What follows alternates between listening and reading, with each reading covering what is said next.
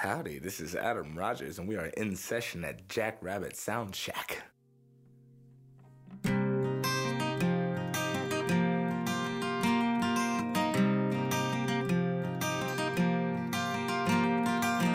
Oh, it seems to me nothing new is too surprising. Is it jealousy? Then I started realizing there is more, there is more than this eye can see. In the midst of a conversation, in the silence of a relaxation, I will soon forget. All alone with my coffee, coffee and cigarettes.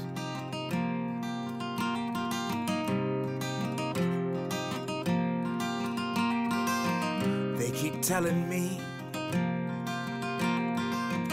that I'll never get too far. Is it jealousy? It's okay, cause I got my guitar midst of a conversation, in the silence of a relaxation. I will soon forget all alone with my coffee, coffee and cigarettes. My coffee, coffee and cigarettes. Oh, this world, it weighs so heavy on me. Oh, they say they've got me questioning. But I can't help but ask why,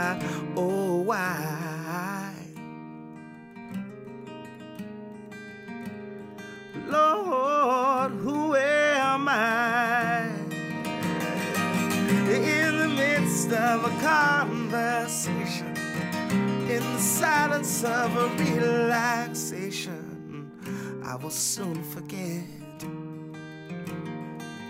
all alone with my coffee and cigarettes. My coffee, coffee and cigarettes.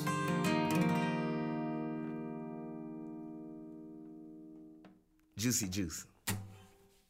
Right on. So what do y'all? How y'all been? It's like a. It's like a, uh media tech reunion. Yeah, This a little this- bit. It was it was kind of weird, like because my roommate came home and he was Uh huh. he was like, "Hey, dude, uh, there's a guy named Vance, or Do you need another beer? yeah, that'd be awesome." Thank you, So sir. there's a guy named Vance or something like that. I was talking to him and he said that he'd like to have you on the podcast or. Yeah, your roommate came into the store where I work. I work at Yeah, yeah. Got something in my throat. And he was, he was, yeah. I was, I was like, cool, man. So you remember his name? He's like, but he's not. He, my, my, my roommate's kind of spacey at times, Okay. but uh, so he couldn't quite like put it, put it all together. But I was like, okay. So I kind of went through. it. He's like, he had a weird last name. Do you want one? Yeah. Uh, You gotta I'll, go to work. Do you want one? I mean, I'll take one. Yeah. Do thank, it. Thank you. I'm doing it. Yeah, he's like, he, he had a weird last name. I was like, okay. I, And Donstar. Van what, what is Donstar. that Dutch? Yeah. Hey, good guess. Nah, man. I, I love. I'm a huge fan of. uh The Dutch. No, I just uh, I just the, the whole idea of like etymologies. Thank and, you. Shut, shut the And- AC up. Um, Are you hearing it? I mean, I'm not noticing it here, but I don't know if it'll be noticeable later. It's up to you. We have a really high quality studio here where we have the special expensive air conditioning that, That- doesn't make noise, you can tell. No, I, Cheers, guys. Cheers. cheers. Thanks for coming in. Joint. Right Taking on. the Thank you this. very much, man. Yeah. No, but I'm I'm really into like other etymologies and where words come from, and, Yeah. Same here, actually. And so like whenever I see something or I see somebody's name, I know you know what their heritage is. Ah. The only people you can't do that with are uh, Black Americans. You can't do that with us Yeah. because of slave names and things like that. Right. But you can tend to do that a lot with their first names, since they tend to be pretty uh, ethnic a lot of times. Yes, but you know, okay. Here's the thing. I, I and I actually I thought about that a lot. Interesting and unique. Okay, look, there's nothing there's nothing ethnic about that. Okay. It's a bunch of bullshit. Okay. you know, my mother named me Adam because Adam is a name that people know. Right. And and it wasn't just like I'm gonna name you Laquan. Yeah. well, by putting a la in front of it doesn't make it French all of a sudden. You know what I mean? Uh, Yeah. It's it, it, uh, well, maybe it's you know like a Louisiana thing coming from the French Quarter area where. Okay. Uh, still, I guess. I mean, I, I get what you're saying. I guess, but you, Yeah. but you still like, you, like for example, if I hear a guy with the last name Kelly, I know he's probably Irish. Yeah. All right. Yeah. If I hear a dude with the last name Rogers, depending on how he spells it, he's either Irish or he's or he's English. Yeah. My last name is Rogers, and I'm neither of those uh, for sure. I'm about as black as this microphone. So the, the, the, the you know, it's kind of one of those things where, it's, you know, your first name doesn't really dictate anything. Right. Uh, Your first name is just your what do they, they call it? Your Christian name, the name that your parents give you, and my parents gave all three of us Christian names: Adam, Jason, and Ben Rogers. Yeah, Well, I appreciate that. I was being a substitute for eight years. I don't. I couldn't tell you how many names I mispronounced. yeah. Well, you know, I, I, I don't I don't find anything wrong with people naming their, their kids whatever they want. I think there was this in the especially in like the '80s and '90s. There was this huge movement to to to be more Afrocentric. Yeah. But the thing is, there was nothing Afrocentric about ma- naming your kid Tamika. right. You know, there's nothing Afrocentric about that because, dude, if you go to Africa, they don't, they're not us. Mm, like, know. you know, we I, my family's probably been here for at least two to three hundred years. Right. Like they, we, I don't relate to those people at all. Yeah. You know, no, I, I grew up in America. I'm going to take a name that that would casually be used in American language and verbiage. And I'm gonna name my children. Say I'm gonna name my child George. Fuck it, La George. La George. You put La George in front, all of a sudden it's black. All of a sudden, It's- I think that's I think that's really fucking funny. French American. La I, I, don't George. know, I, I find I find it funny. I mean, because I think a lot. There's a lot of. I can't believe I'm talking about race right now. That's weird. Well, I mean, you started it, so I we know. can Go down I this know. if you With want. This, let's see how far this rabbit hole goes. Yeah. okay, so uh, I uh, I just feel like you know it's, this, there's this really there's this cultural war between black people, in which they feel like you know it, there's this this status quo of what being black is, and that you know it, it came out of that whole Back to Africa movement. You know, Yeah. this whole idea of like. You ain't black unless you're doing this and stuff, you know. And look at that nigger over there, you know. And it was just, it's like there's a lot of this contradicting kind of ide- ideology uh, within the black community. It's it's it's a really fucking frustrating thing, especially if you're a black guy and you're trying to do certain things and someone will say, "Oh, you're white for doing that," you know. Yeah. Do you feel like that's causing some kind of weird, strange racism within within? Oh the, the yeah, black no, but it's community? been it's been there forever, dude. I mean- it's, it, and that's the that's Yeah. the thing, you know. I mean, people have been calling. I, I, I think about it during the civil rights movement. Uh, you know, people would call each other Uncle Toms if you were. Yeah, I don't get that. And I was like, oh, so this guy is going to school. Yeah. and and he's so he's uh, shame on him for for trying to make make a difference for himself. Yeah. Um, I do have a little. I do believe in Uncle Tom Tomery. I do believe there is a little bit of that that goes on in which she's, he's How so? Okay, well, I feel like there's there's occasions where it, there's one thing to be a, to better yourself as a black person, Right. To to Well, just as a person in general. or just to be a, you know right to sit side by side with a white guy and try to find and learn from him, and he can learn from you, and you can move forward. There's nothing wrong with that. Right. Um, there are a lot of black people who will simply just abandon their people, and that drives me crazy. Well, like, do you have an example? Um, I guess the best example would be like, okay, anytime um there there there are there are black people who who who will forget that they too are black and they too will be if this is happening to that guy, it's gonna happen to you too. But they'll be like, Oh, he's just an ignorant. He's just being ignorant. He's just this and that. I'm like, well, the thing is you have to understand, yeah, he might be ignorant. But the thing is, he's a brother, and the reason why he's being picked on like that is because he's a brother, hmm. and not because he's just ignorant. There's a lot of ignorant people of all shades, you know. So we shouldn't just throw our own people under the bus. That to me is Uncle Tomer. You know, Okay. Uh, you know, Right. it's, that's kind of Uncle Tom. Remember where you come from. remember that these people are still your people. Well, yeah. And and and they, their struggle is just as much still yours. Even if you do live in a nice neighborhood and you have nice things, Right. they still, if the moment when the government says, uh, you know, uh, that they're going to start slavery. Say they decide to have slavery again, they wouldn't care what social status you came from. You're still black. You're still going there. So you need to remember that if you don't help these people at least recognize that there's better in life, then you're just as guilty as that white guy holding them down. I do feel that way.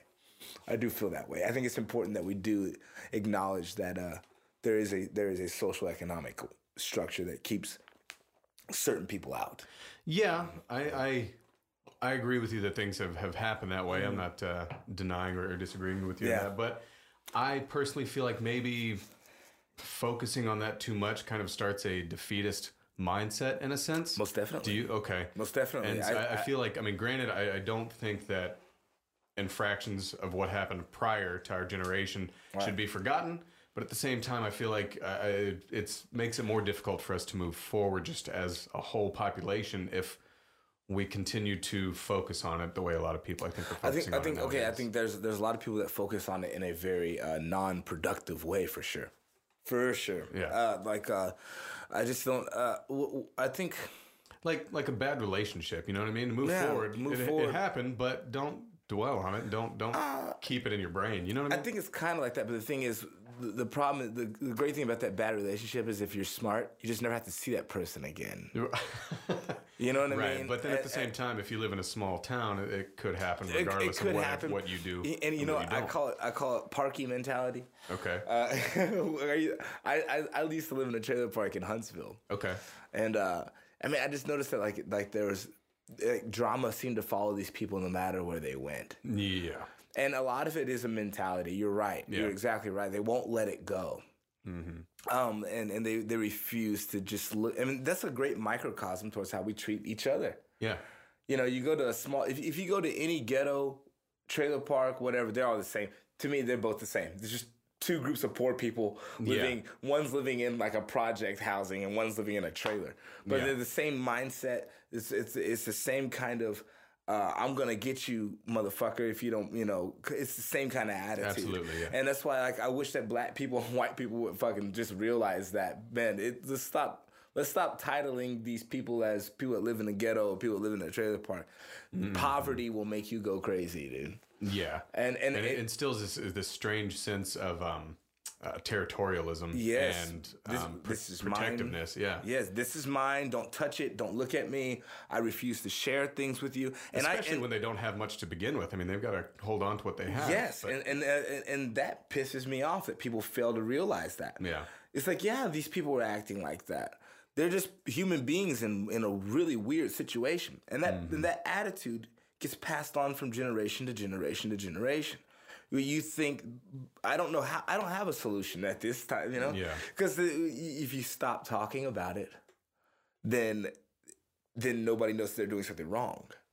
Mm-hmm. But if you keep talking about it, then they're gonna find arguments towards why they're allowed to do it right.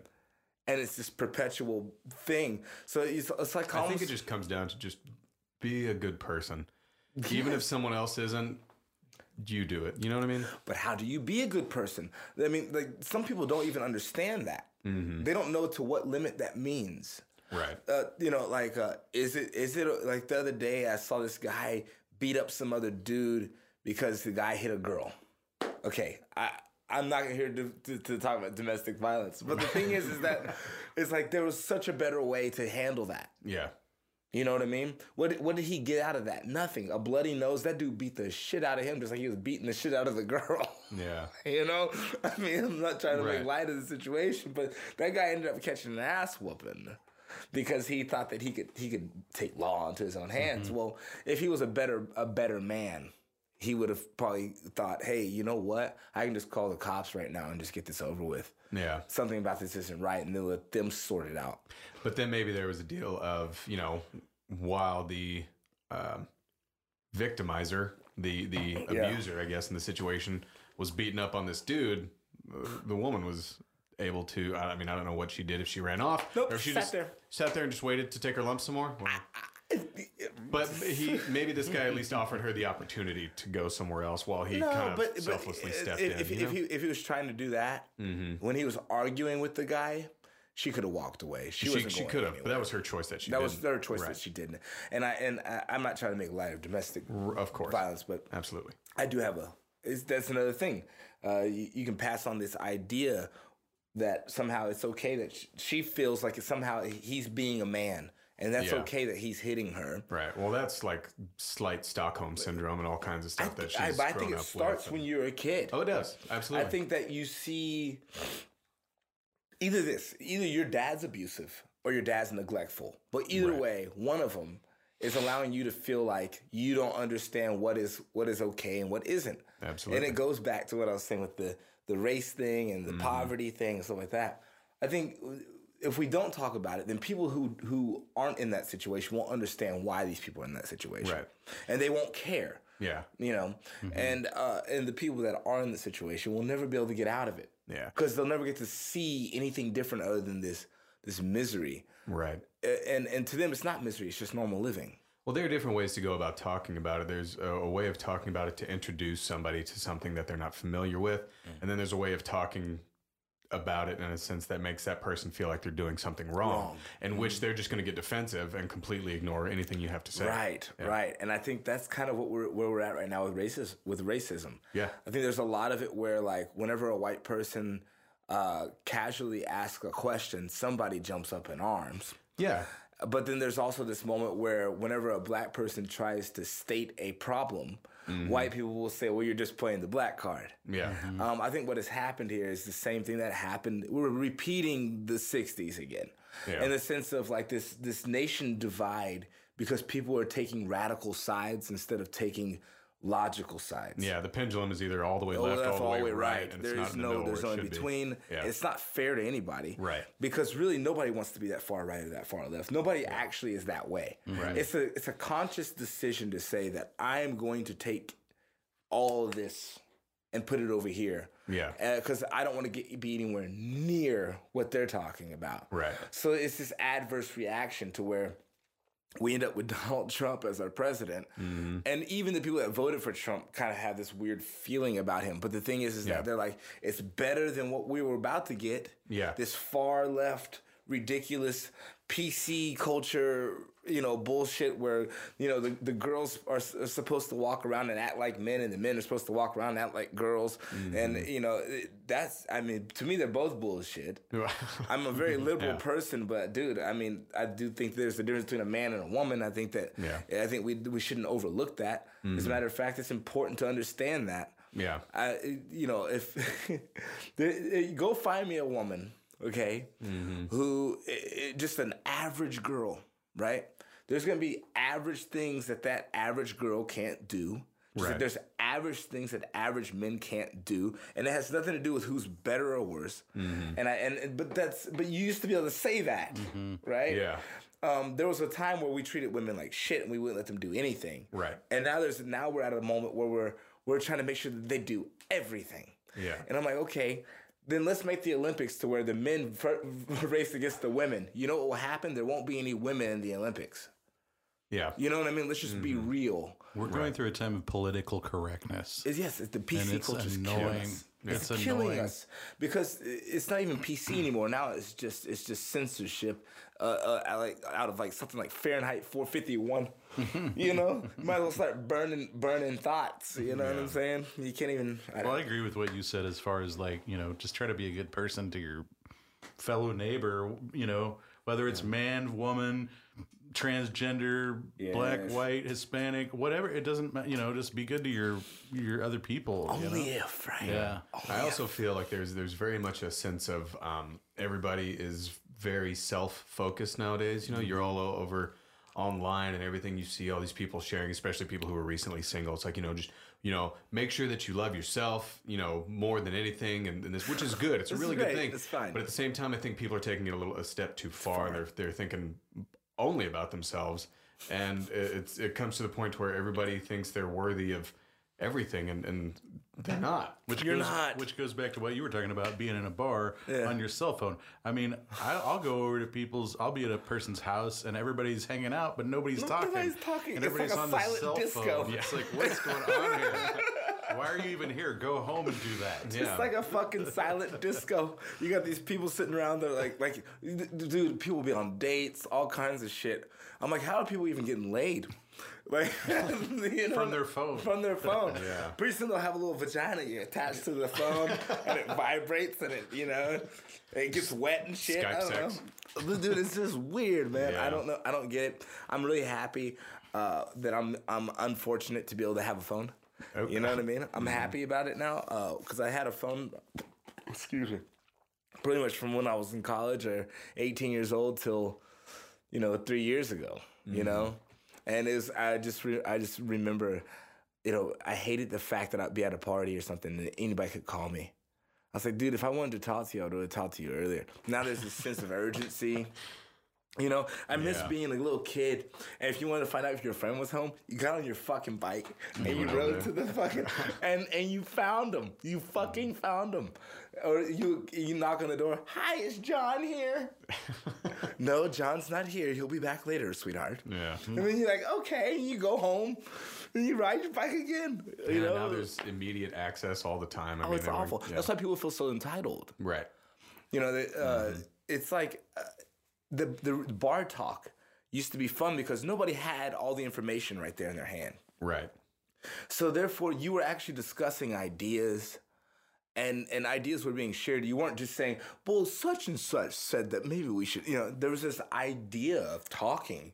And using the very thing that we have that separates us from animals, which is this ability to conceive new ideas and new notions and, and change the world around us. Other animals can't change the world around them, but we can. And yet we, we've allowed it to be to where we, we don't want, we're not the ones involved in it. Yeah, and I think like going back to that, it used to be, I think because there was the lack of instant access to information, Yeah. people could be friends with differences a lot more, like in a bar conversation. Yes. You know, you and I don't know. I don't know if what you're saying is 100% true, but I don't know that it's not. I don't know, You it's I mean? not, and, and and I'm gonna sit and argue it. Yeah, but we'll still be friends. And then, but now it's it's no, you know, because and then someone pulls up the website of information that is biased toward their point of view. Yes. and they just end up pigeonholing themselves and separating themselves further. Yes. It's it's a it's a real shame. It's a shame because now we can't find middle ground because the phone told me so. right. You know, Or media, something in the media. media. and and uh, like and people can't read, read between the lines anymore. Right. Everything's concrete, uh, and which is terrible for the human brain. I think I'm not a fucking psychologist, but I think that that's not how our brains work. Our brains work off of ideas and constant flux. Not They, they work off of exercise for sure. yeah, but and we're not exercising them. We No. th- this fucking thing in my pocket is my brain now. yeah. And, uh, which is fine, dude. I mean, I'm not. I don't want to be the old grandpa on the fucking porch throwing rocks at kids, saying "Get off my fucking lawn." Yeah. But the thing is, the truth. The truth of the matter is, is that this is it far. This has gone way past what our brains are ready to deal with. We're meant to be working. Mm-hmm. You know what I mean? You know, if you sit in your house for long, too long, you get fucking depressed because your body needs to be doing something, thinking. It has something that's that's even if you're just sitting there and you're watching documentaries, that's better than like just locking yourself in a room, right? Right. Because your brain has some kind of activity. Mm-hmm. But we also need to be able to concede when we're wrong and when we've made a mistake or when something isn't working. And that doesn't happen anymore. it doesn't happen anymore. no, and no. It, we can't progress without that. There's too many biased news sources. Yes. uh, confirmation bias is what they call it. Is that what they call that? Whenever you're, think- yeah. you're looking up the information to prove what you think is right. But you're looking on your own biased sources. Yeah. Yeah. And, it's, and it, it, because of that, because of that, nobody ever feels like they're wrong. Yeah. And it's caused everybody to have very short attention spans because they constantly always have something going on. And so they get, if you are sitting at somebody's house, at a friend's house, and you're having a like barbecue, and there's a couple of minutes of silence, people get bored and they pull out the phone. They're like, Yeah. well, nobody's talking. talking. Mm-hmm. Fuck talking about the trees. We might have to get deep and talk about something, that Something that- matters. yeah. You know, no, but the, you know, it's, depending where you're at. If you do, if you live in a poor neighborhood, you know, the first thing you talk about when there's nothing to talk about, other people's shit. Yeah. you know what I mean? Like, uh, you know, it's like, uh, man, I heard Leslie had a kid the other day. hmm You know who the daddy is? Tron. You know, you know, it's like, you know, one of those kind of things. You ain't got, you ain't got shit else to talk about. Yeah. But the thing is, at least you're talking about something. Yeah. You know, something that that isn't uh that something you know about. That's that's what's interesting to me. People like to talk shit about shit they don't know fucking know about, and then they, they go to their phone. They think they have the answer. I'm like, look, if we're gonna talk about shit we don't know about, let's talk about it and not know about it. Right. Okay, if you want to talk about what- that Cheerios has fucking I don't know sawdust in it, and you don't know that, and I don't know that, but you want to discuss it, we can discuss it. The moment you go to your phone, it's no longer a discussion. Yeah. yeah. You're like, if I wanted to read on the internet, I can read, I look up could've- this information. I could have looked up the sawdust, the nutrition facts Right. on the Cheerios box. Okay. I don't know what they put in Cheerios. Uh, it's heart healthy, apparently. Apparently, That's what the box says. Honey and nuts? I don't know. I don't know. I, I know if I bust nuts, that that's good for my, my heart. I didn't know. Well, it depends on the exercise you're putting in to do that, I guess. Yeah, you know.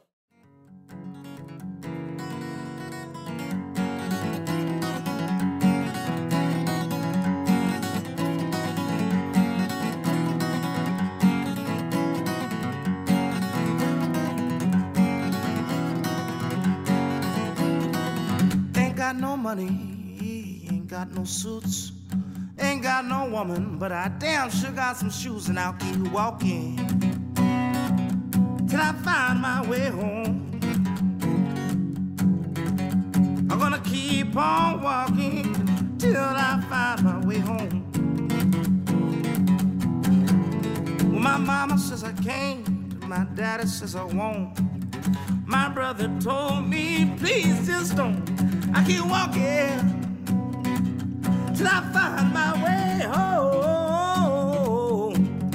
I'm gonna keep on walking till I find my way home. But I got my new guitar, I got myself some blow. My feet keep screaming, go, daddy, go. I keep walking till I find my way gonna keep on walking till I find my way home.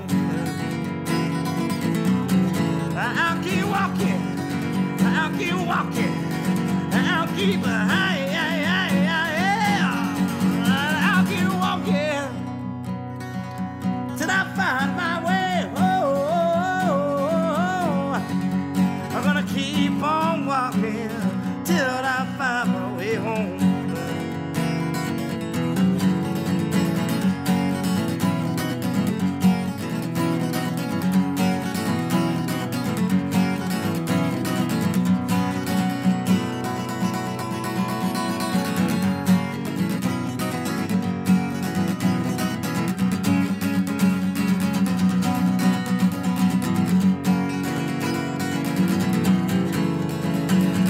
got no money, ain't got no suits, ain't got no bitches, but I damn sure got some shoes and I'll keep walking till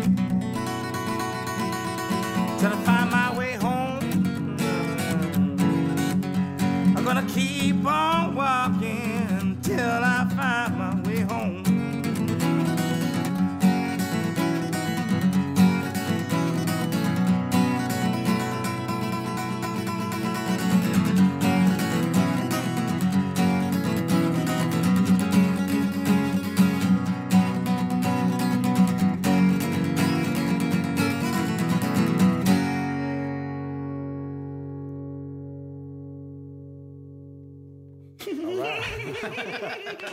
That's so funny that we got so deep so quick. And I mean, we'll definitely use some of that. Okay. Yeah, I feel If like we'll use most of it. Yeah. probably all of it. But I know why Joe Rogan's podcasts are like four hours long. Well, yeah, as he gets his guests stoned and, and drunk and Or he just gets guys like me yeah. who just I mean, he does that too, but he'll. I've noticed he's a he talker too. He's I mean he is, and but he likes to get deep into shit, and he's you know I've seen him talk about where if the conversation isn't going where he wants it to, he will try and get his guests a little drunk in order to open them up a little bit. Which Oh yeah, no, no, he's, he's dude. Uh, you know, and actually, I want to say this. I mean, I'm not like best friends with Joe or something like that. Right. But I want to say that like for for being a dude that's a nobody. Uh-huh. Like me, you know, like I'm a, I'm at most a C-list celebrity. Uh-huh. at most, uh, it was really cool because like I wasn't supposed to be opening for this guy, Mm-hmm. and so I spent like three days in Bellevue, uh, you know, right outside Seattle, at this place called the Parlor. I said I did three shows there, and then on the last night I was supposed to open up for him, but I was gonna do like a little comedy because apparently I, he doesn't he doesn't like uh, uh, people to do uh, music before him. He wants you know he wants comedians. He does a comedy show. He wants comedians it along the same naturally, right? Yeah. Um, but they ended up taking me off the bill. I still did the show. But like his, I think like William Morris might have called or some one of the one of the agents, something like that, called my manager and they were like, "Hey, uh, we don't know who the fuck this guy is, so we're gonna take him off the bill. uh, he can still play, you know, it's fine, whatever." Because they didn't book me. Uh, the, Okay. the owner of the of the of the of the bar, the you know, he's he he saw me playing at a place you know downtown. He's like, dude, you ever been to Seattle? I was like, no. He's like, you want to play? I was like, sure. He's like, you know who Joe Rogan is? I was like, yeah, man. He's awesome. He's hilarious.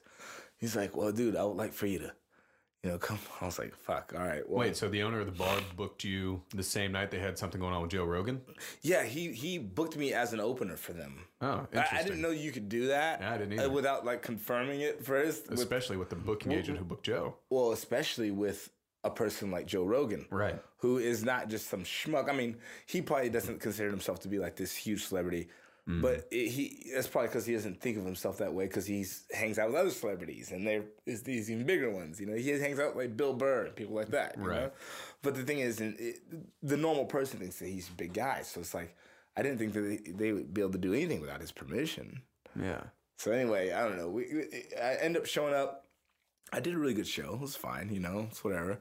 You know, I just played three hours of covers, and they paid me fairly well. I'm not gonna lie. They put me in Nice. a very nice hotel, That's awesome. and uh, it was a lot of fun. I got to eat with Joe, and we played some pool. And he comes in the green room. Well, let me backtrack. He comes in the fucking green room, and uh, I'm just sitting there, kind of like. Um, like you know twiddling my thumbs. They're drinking Voss water, you know, like you know what I'm saying. Like Yeah. only on the West Coast, dude. We're like this is like like the whole fucking refrigerator. I'm just like, can I just get a glass of water, please? Oh sure. From the tap. They bring out this bottle. I was like, how do I open this? You know, it looks like a fucking like space capsule. canister, yeah. Yeah. I'm like, dude, what the fuck is this? You know, they drinking Voss water and fucking power or whatever the fuck Joe's sponsored by. I don't know, sponsored by Muscle Milk or something like that. He's got his own uh, something MusclePharm, I think is what Is he, that what it is? That's what he promotes, I He believe. has something out here in. Austin too. The uh, what is it? The on it or in it? Oh or- yeah, the honest Isn't he a big part he, of that? He promotes that. I think he might be an investor. I don't really know. I, I think he's I mean, he's a really seen him on the interesting pictures of that stuff. I guess the, what I was trying to get to was through all that bullshit that I wasn't really supposed to be there.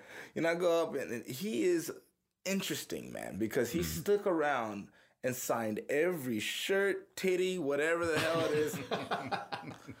I was like, this guy who uh, definitely is kind of, you know, he's very macho.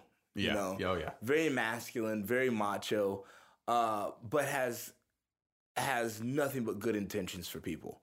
Yeah. I mean, and, and I think he talks about that on his podcast. But he's How- also not afraid to get into it if someone no, pisses him oh, off. no, no, no, no, dude. That's the thing. He's Yeah. one. Of, he is one of those. He kind of has a, has a little bit of bro in him. Yeah. Uh-huh. where he's kind of you know like like come at me, bro. I'll fuck you up, and he will. He will fuck you the fuck up. Mm-hmm.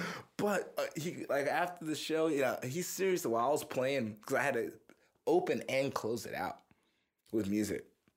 While I'm playing, he's sitting at the booth, dude. He's fucking signing everything. Yeah. He didn't leave until everybody was gone. I mean, I, that, that's awesome. I mean, that's a dude who I don't care what anybody says about uh, people that are that are masculine and stuff like that because they, they he made a point to talk about that on his podcast about how people are like talking about over people that are overly masculine Alpha It's- males Yeah, the- there's yeah. like this. There's some kind of there's something wrong with it. Yeah. You know, as if like these people are sexist and they're they're you know they you know and they're crazy and, and it's, it's like no, no no no no no no no. He's a dude you don't want to fuck with, but the thing is he's not going to go around bullying people. I think they've kind of mixed up this masculinity with bullying people. Mm-hmm. I know Yeah. plenty of bullies that are pussies, dude. Yeah, oh, yeah. Most You know of them what I mean? That's why they're bullying. That's why they're bullies. They, they feel like if they get at you first, then you can't. I mean, it's no, it's two totally different things. And Yeah. he's one of the nicest dudes. Um, I said, "Thanks for letting me play for you." He goes, "Don't thank me. I, I didn't. I didn't put you on." Humble too. So you know who you He's like. "I don't give a fuck." But he's like, "He's like, yeah, you were good, man. You want to come play some pool?" I was like, "Sure," you know. So we're Very cool. they have a little VIP room where like all the you know his people and all the other comedians were hanging out. It was a lot of fun, dude. He's a fantastic pool player. And I'm a good pool player. He's a fantastic because he's a focused dude. Yeah. I got to meet him before too. Whenever I worked at uh, one of the hotels downtown, he's. I knew he wasn't a tall man, but he's shorter than I thought He's, he would be. he's a little bit shorter than me. He's like maybe five nine, five ten. You know, he's not like Maybe if that. I'm I'm five five. He's I, I would say he's maybe around five eight. really. Yeah, I could be I could be off just from from memory, but I guess I guess so. Yeah, yeah. he- I guess so. But he's he's a stocky. oh dude. yeah, he's he's stout. But I mean he yeah. you know uh, testosterone replacement therapy. He's getting up in age. He does that, and he keeps himself Yes, in, in he keeps really himself shape. healthy Yeah, in oh, that yeah. sense. He and, and the one thing I love about him. Can't believe we're having a conversation about Joe Rogan. Yeah, somebody else's podcast. Uh, Somebody else's podcast. Well, he does it too. He does it too. He talks about other people's podcasts too. I, I, one thing I do love about about it, the way he he presents himself, is that um, he keeps a lot of his own personality, but he doesn't allow it to overshadow the fact that he doesn't know anything. Yeah. Well, he knows a fair amount of stuff, but what I like about him is when he is introduced to information he either didn't have or was incorrect about. He will say, he "I has no didn't know qualms that." about yeah about changing his mind, which I, I think Which is, is something you have to t- teach yourself. That's a discipline. Yeah. Because it's natural for people, because our survival techniques will kick in. Yeah. And we don't want to look like the ass. You know what I mean? so it's Right. natural for people to say, oh, I didn't know that. Or, ooh, you know, it's a very, because you don't want to seem out of place. yeah. Because uh, as an animal, you know, when you're out of place, people pick on you. Mm-hmm. So you don't want to seem out of place. He doesn't mind seeming out of place, and and that's really uh, and it's, I, hats off to him. You know, hats off to him.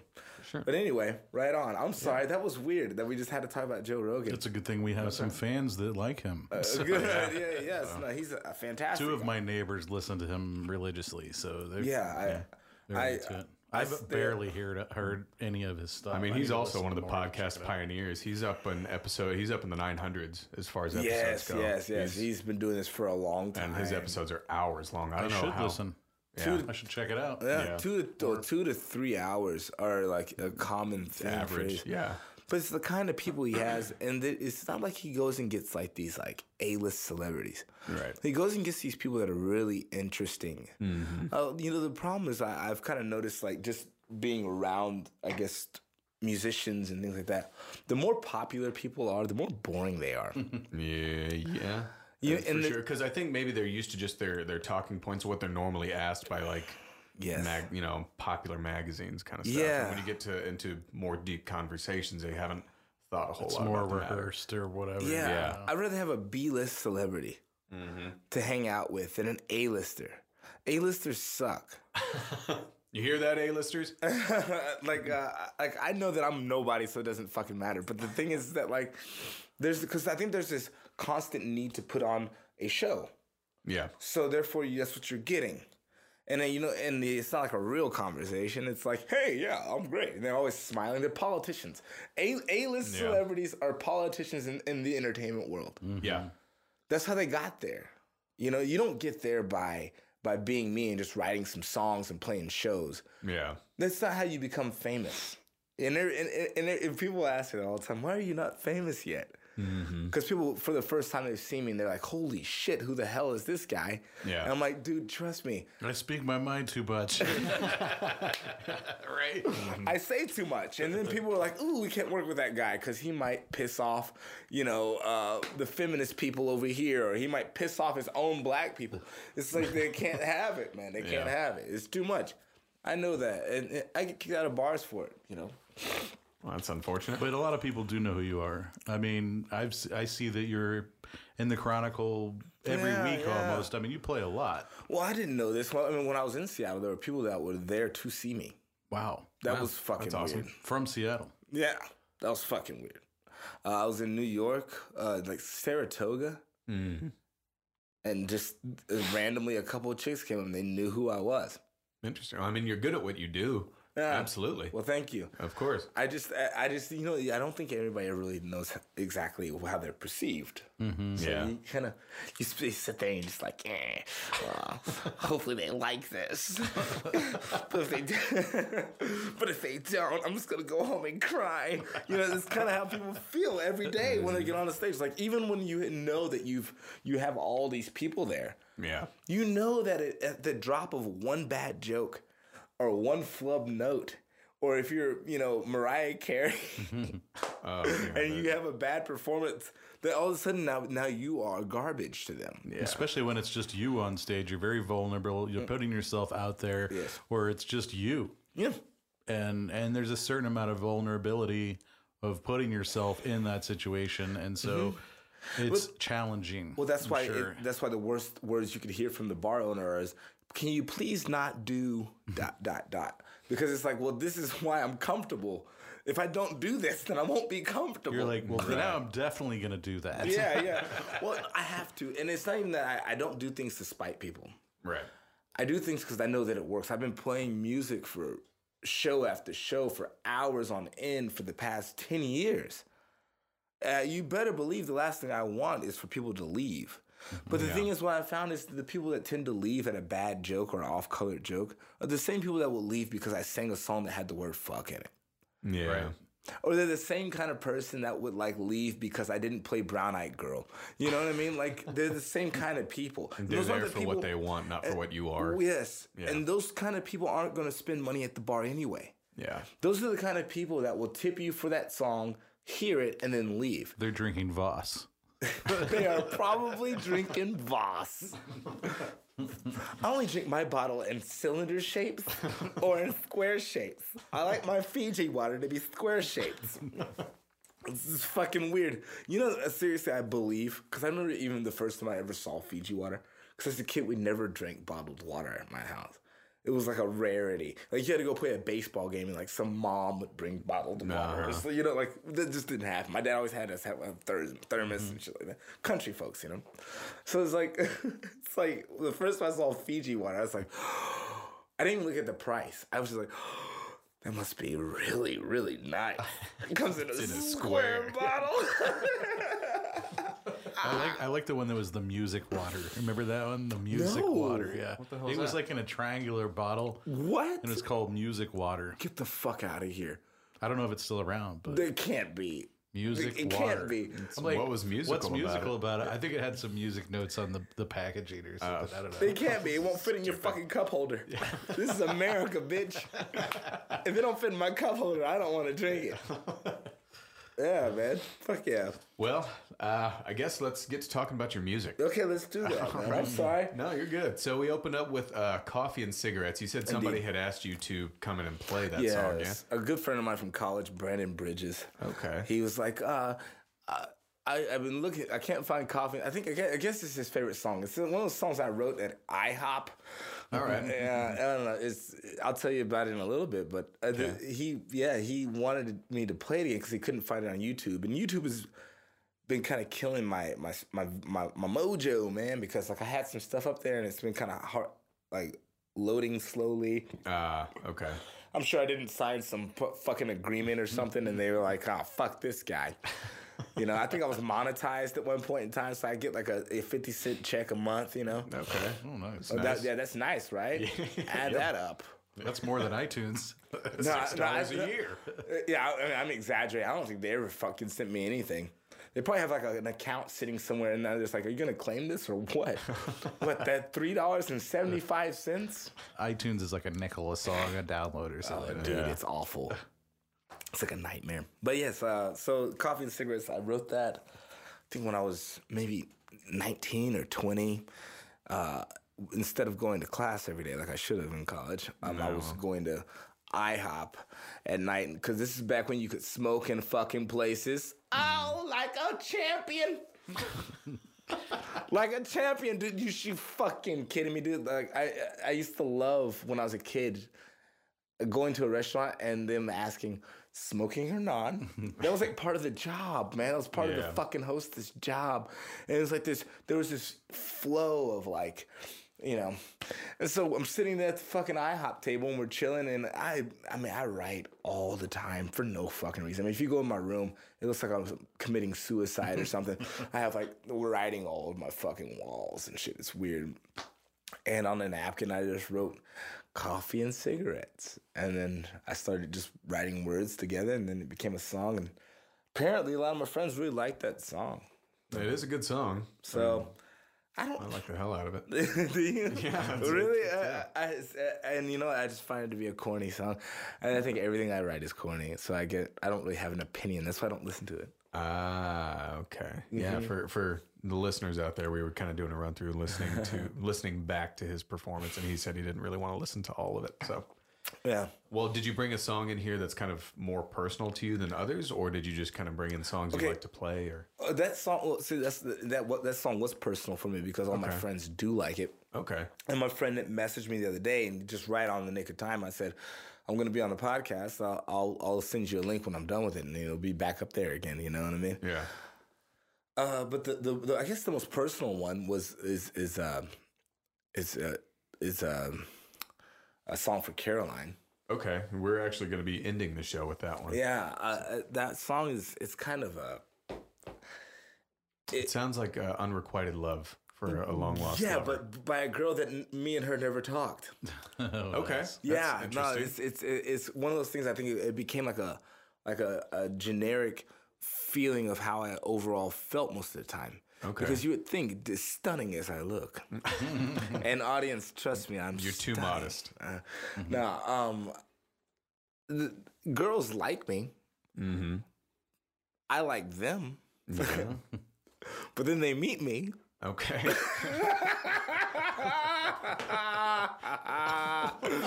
and and it doesn't it doesn't add up. Uh, it's like a, and I I think a lot of it has to do with I have like abandonment issues or something.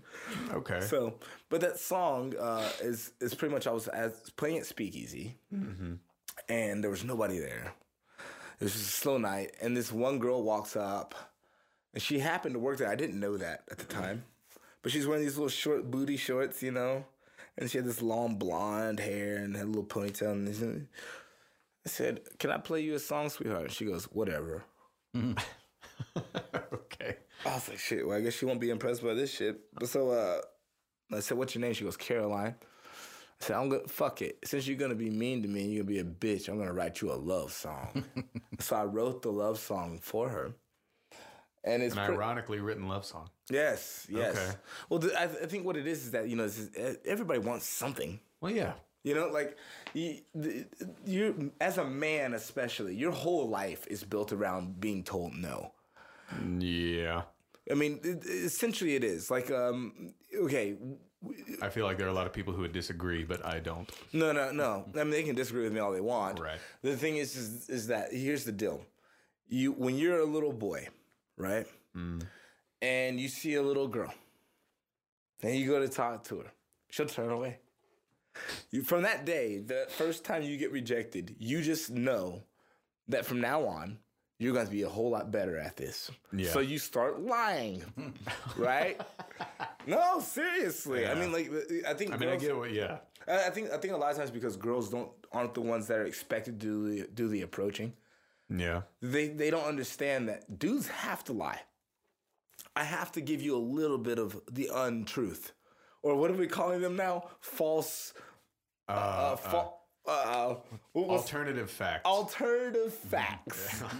I'm gonna have to give this girl some alternative facts so that maybe she'll at least go get a taco with me. You know what That's I mean? That's why dudes lie about their penis size all the time. I tell them it's small. No, well, there you go. You know, I'm black. It's, it's, it's small, and I'm pretty sure, I'm pretty sure that they're gonna be like, "Oh, wow, I kind of want to see that," because you know, I'm There's, there's no way. There's no way, dude. yeah, man, it's like my little pinky.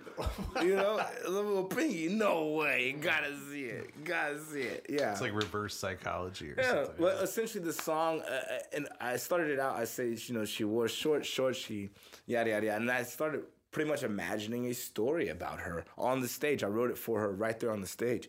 Mm. The exact words I'm singing, I sing now, that was like five years ago. Wow. Yeah.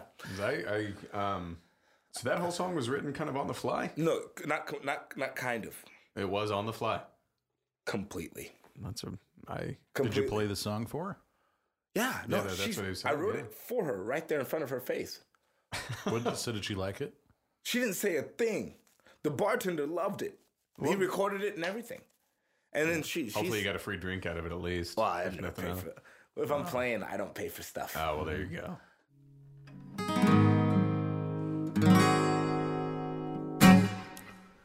In my head, in my sleep.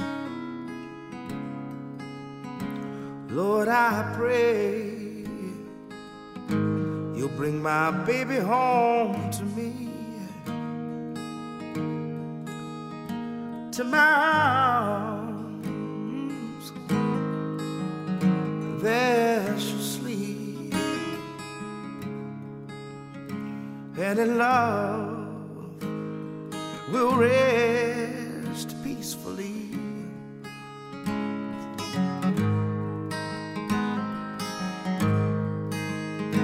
It's not her touch, it's not her kiss. It's not her smile that I miss, it's her sweet, Lord, her sweet melody that makes me weak. Lord, it makes me weak.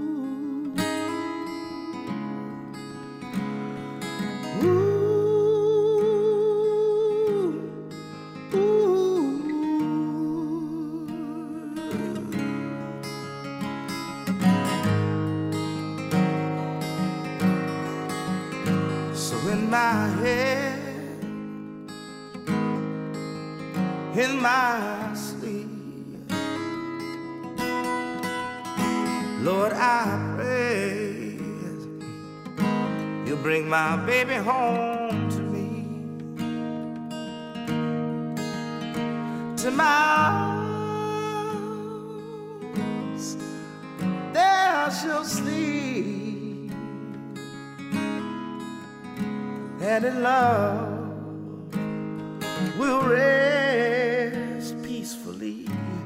Whoa, mm, yeah. I refuse. out That's like part of the Adam Rogers deal, which is probably That's why I part get of your kicked out. rider. Yeah, it's probably why I get kicked out a lot because I get too drunk. Yeah, we can't have this guy in here, man. He's drinking all of our makers. He's just That's not the worth thing. I'm the cheapest drunk there is. You Lone Star. No, fuck you, T.W. Samuels, man. What the hell is that? I haven't even heard of that. Exactly. no, no, it's uh, it's pretty much just grain alcohol with food coloring in it. Taaka out of the plastic handle jug for five bucks. Taaka would be a step up. I'm telling you, man. If you ever get a chance, T.W. Samuels, man, it's whiskey. I'm good. It's whiskey. Okay. Yeah, it, it's it's blended whiskey. It's great. It's awesome. I drink. That's all I drink. My liver is made up of T.W. Samuels. Okay. You could wring it out Yeah. into a barrel. Bring it out into your own mouth. Uh, yeah, you put it. You can wring it out to a smoked barrel. Okay, and just you could rebottle that shit. You're gonna get an endorsement. Oh, I should, dude. I should. That'd be awesome. T.W. Samuels like, stands for Thomas Willard. I don't. Oh, I actually I don't know. We just call it? Toilet water.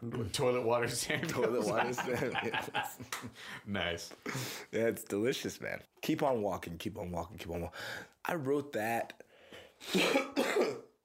um out of soul searching Okay. because I, I wasn't sure. I've been writing songs since I was like maybe 14 or 15 years old. And I mean, every song was different. I didn't really, I never really understood the idea of like picking a genre of music and, and writing it, or like what's hot right now. That's what we're gonna write. I never, I, I have, I have sounds in my head that are my own, so I write them. Okay. And then occasionally I'll take like I'll borrow something from somebody or.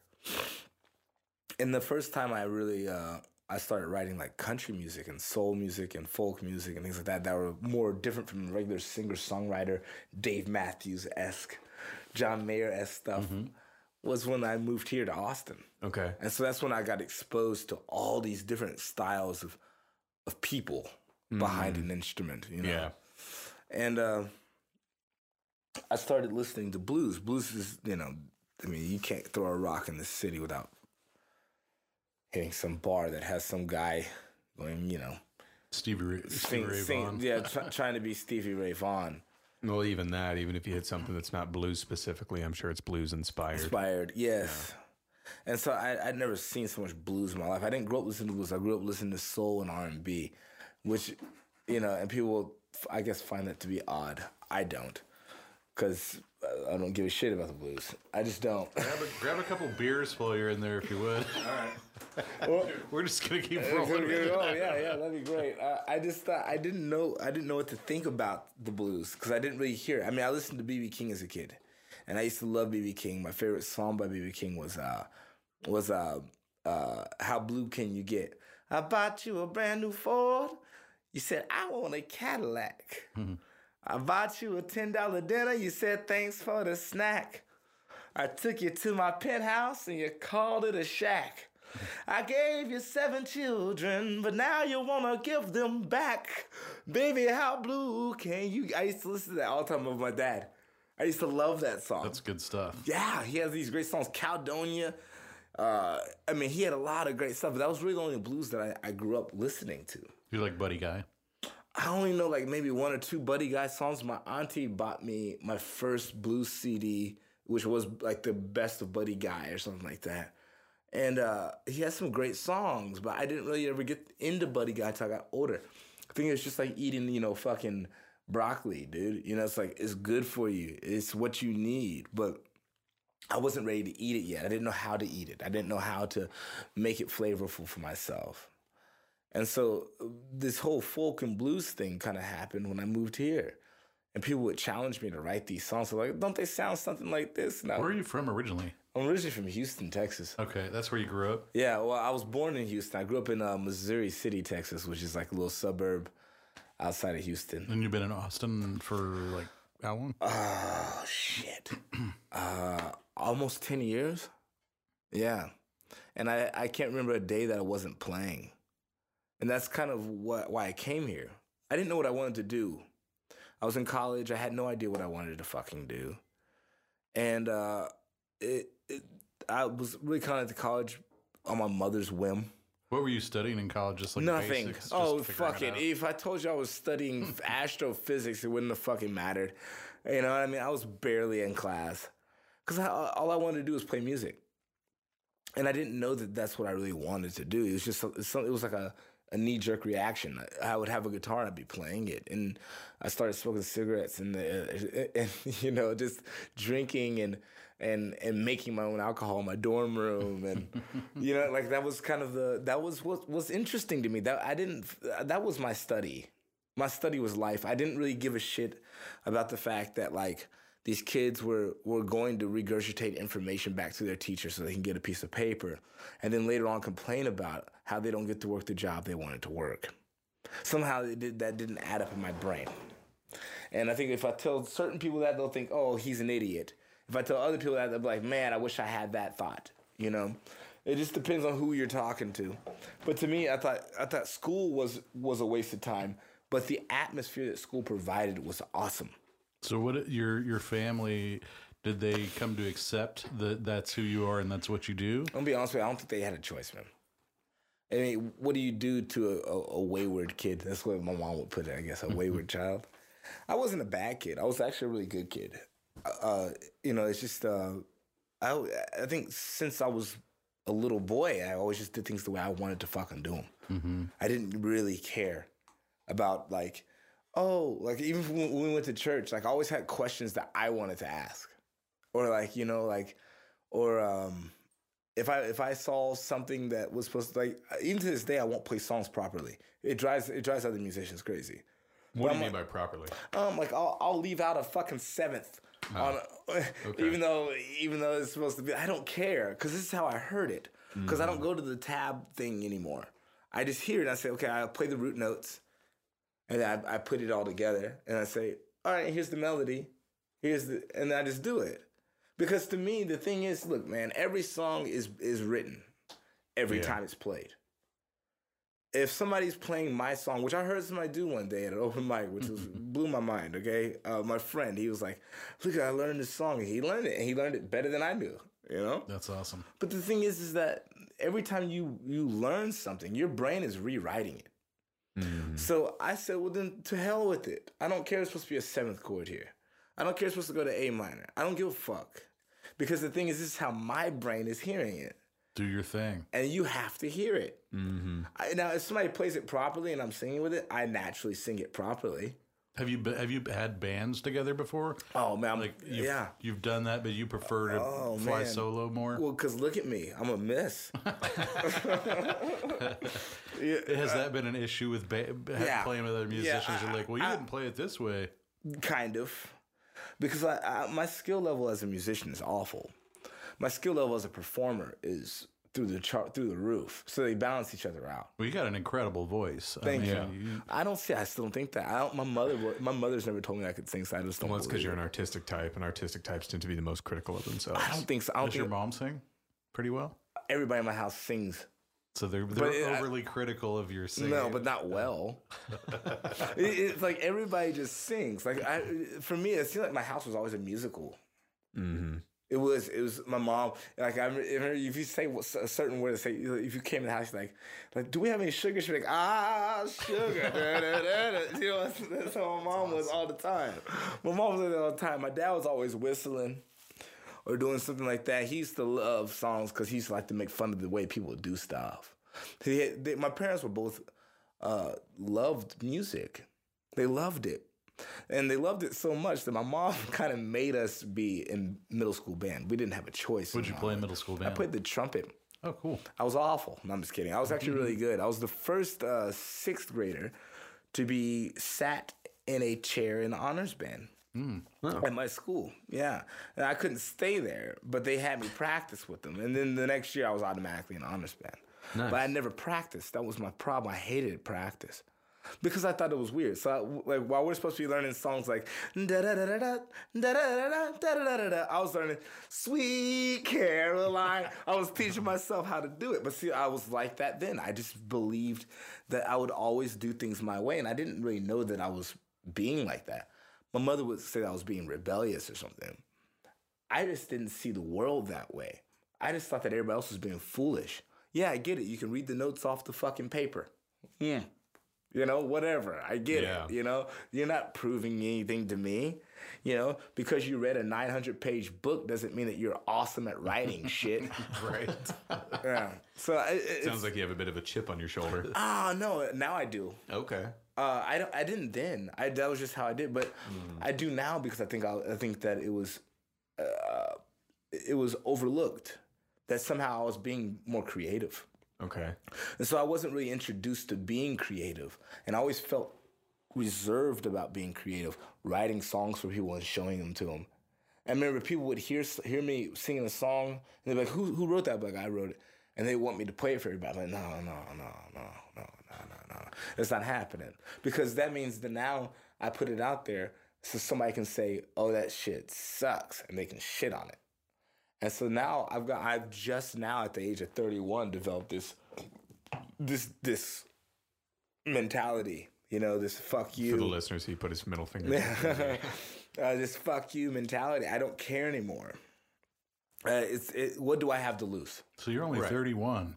Yeah. I wasn't sure. I for some reason I thought you might be a little older than that just because I know you've lived a lot. Yeah. done a lot. Yeah, yeah. And I even remember when I think I mean when you were recording at MediaTech at Arlen, I remember seeing that you were out sort of touring around, Mm-hmm. yeah. doing your own thing. You know, you, you used to drive, right? And like play. Oh, dude, I would. I was. and- I was sleeping in my car when I was with y'all, man. Hmm. Uh, I was. I was. I didn't really. A lot of people didn't know until they were really close to me. I was really good about hygiene. I would go to the ba- I would go to the gas station and and and pay the guy like a buck to just use his sink. Huh. But I, a lot of it had to do with the fact that I mean, partially I'm lazy Okay. at life. I'm lazy at living other people's life. Like what other people seem to be adulting and all that stuff, I seem to be a waste of time. Okay. Um, like, because you're going to die, and this is not how I want to die. Uh, That reminds me, real quick. I saw, I liked the thing on your Facebook. I think that was you, Mm. where it shows the skeleton in the coffin. Yeah, my friend Johnny Gray. I don't know if y'all know who Johnny Gray is, but he, he sent me that picture. Yes, And so it's basically, just since you haven't seen it, David, it's three pictures, and it's the same picture, right, of a skeleton and a coffin. Mm-hmm. And remind me what each one says. uh, I think one of them says, uh, "Fuck." I'm gonna have to look it up. It's it, it pretty much says, um, uh, "I went to college." Skeleton. in a coffin. Skeleton. Right. I did this skeleton in the closet, and I lived the life of how I wanted to live. Skeleton in the coffin. Basically, we're all, the end result is the same no this matter is what. it, dude. This is it. So do what you want to do. Be true to yourself. Please do. In- Yeah. Indulge in the things that you love because that's what makes greatness anyway. Right. The reason why people end up going crazy as great people is because when they get to that greatness, people start picking away at them. They say, well, maybe you shouldn't do this anymore. Maybe you need to wear this. Maybe you shouldn't say that. Maybe, you know what I mean? Yeah. People start changing how you feel about yourself because you've achieved all this greatness. And so they believe in their mind, there's no way you could have been great with by walking around in those clothes. How, how is it that you're great walking around in those clothes? You start to feel locked up and ashamed. It's the greater you come, the smaller that cage gets. Mm, They want to criticize anything that's good. Anything that made you who you are. People just want to criticize anything in general. I think. Mm-hmm. Well, essentially, like that's what keep that. keep on walking is about. Okay. It's, it's, it has that moment of of like because I was I was experimenting with with sounds and I, I've never really been able to put together a full album that I loved Okay. because I didn't know what I was supposed to sound like. And I think a lot of that has to do with the fact that I've always been that way. P- You ask one guy, he'll tell you I'm an asshole. Yeah. You ask another dude, he'll be like, Adam's the funniest person ever. Yeah. You ask another guy, he'll be like, Adam's kind of a sad sack. Uh-huh. Like, there's, eh, I don't know what the fuck I am. That's the part of the problem. I, I have no identities. Kind So of I- a chameleon, sort of, and you change. And I don't think you- so. You're not really still figuring it out, though. It doesn't seem. No, I are think? I, I never was. I was never trying to. I just always just was whatever was at the moment. I like that. And Somebody's it, phone went off. That might have been mine. uh, So you're just you're just doing what feels good and what you I've how you do it. I've always been that way. That's cool. I think that's the way more people should be instead Well, of trying to fit into a certain. th- you don't, you don't teach that. If you teach that, then they're not being themselves. Yeah. Some people need to fit in.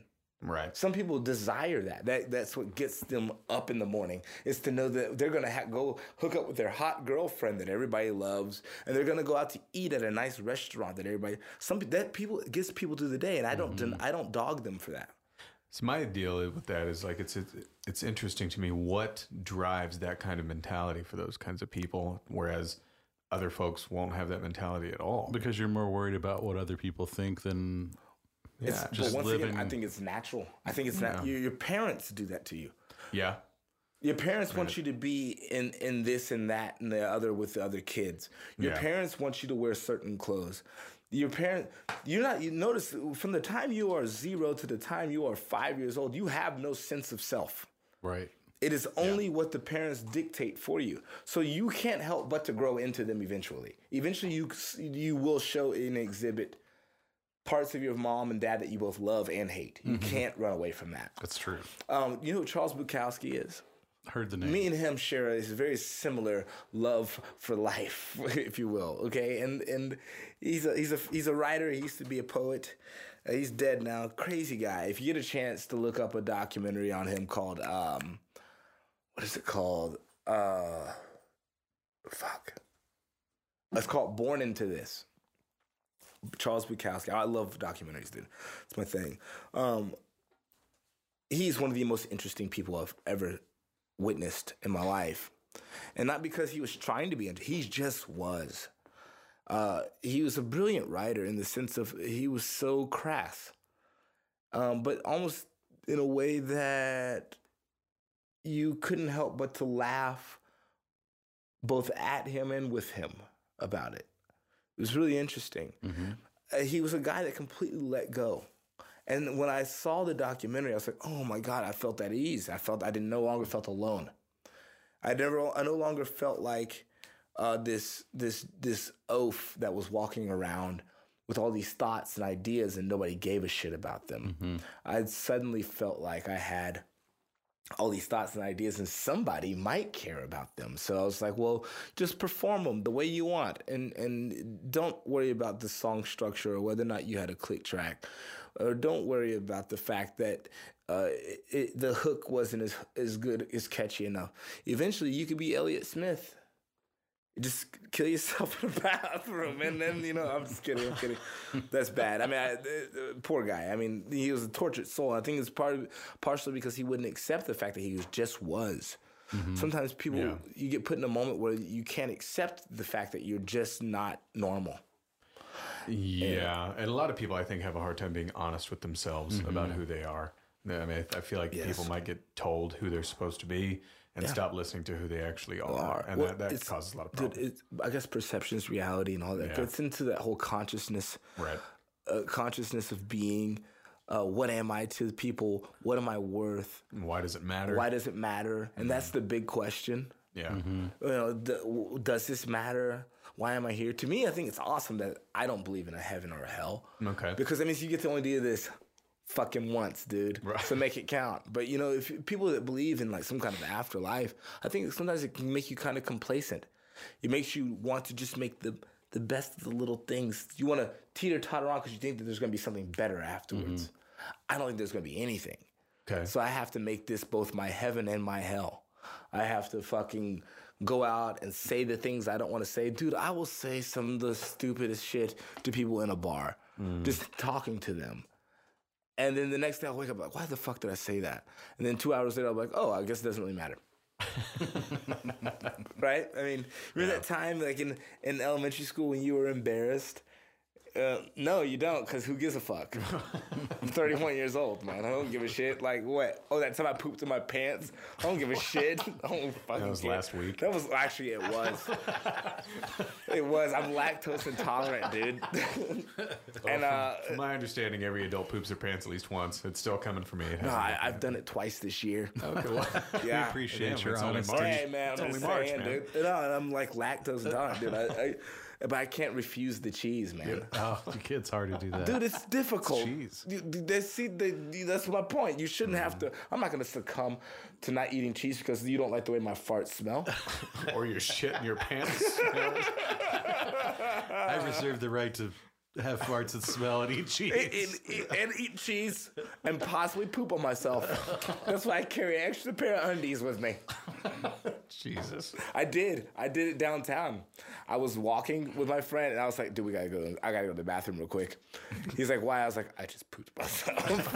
Oh, so I took, took my underwear off, threw it in the trash can, washed my hands, put my pants back on, We're walked, ready to go. walked out. Dude, that's I had to free ball it the rest of the night. Oh, hey. Which Nothing turns out I learned something about women that night. What's that? They like when guys free ball? Dude, girls like penises just like we like tits. All right. yeah. They just they just won't say it. Right. But the thing is, weird I was sitting there, I'm talking to this girl, and like I actually kind of got like a little bit of a little happiness going on. Okay. And she noticed how happy I was, A little bit of blood. and she goes, "I like your smile," you know. in, in, in, in the uh, nicest terms I can put it. No, I, I, We we did not I have like the way sex that night, that. but I thought it was very flattering. yeah. That, that she was like, hey, you know, you're not so bad after all. It's pretty cool. Because it wasn't like I was like, hey, look at my dick, you know. But I just happened to get an erection. I'm 31 years old. I, am a healthy man. I get Yeah. I get boners from time to time. That's an accomplishment. Dude, I have them all the time. Actually, it's miserable. it's miserable. But I keep on walking. That's what we're talking about. Okay. No, no, yeah, that's that's pretty much that song. is just it was me experimenting with a with a, with, with a new portion of of uh of of my writing. Okay. I think you know life is a journey. Yeah. Um, and if you choose a craft, that craft becomes your life, which becomes your journey. And you're constantly trying to make this map of your craft to get out of that fucking forest that you live in that's called hell. You know what I mean? Are we still rolling? Okay. All right. Well, let's do this then. Uh, these are some new ones. I think you'll like it. I'll start out with the slow one or the slower one. The song's called Sing.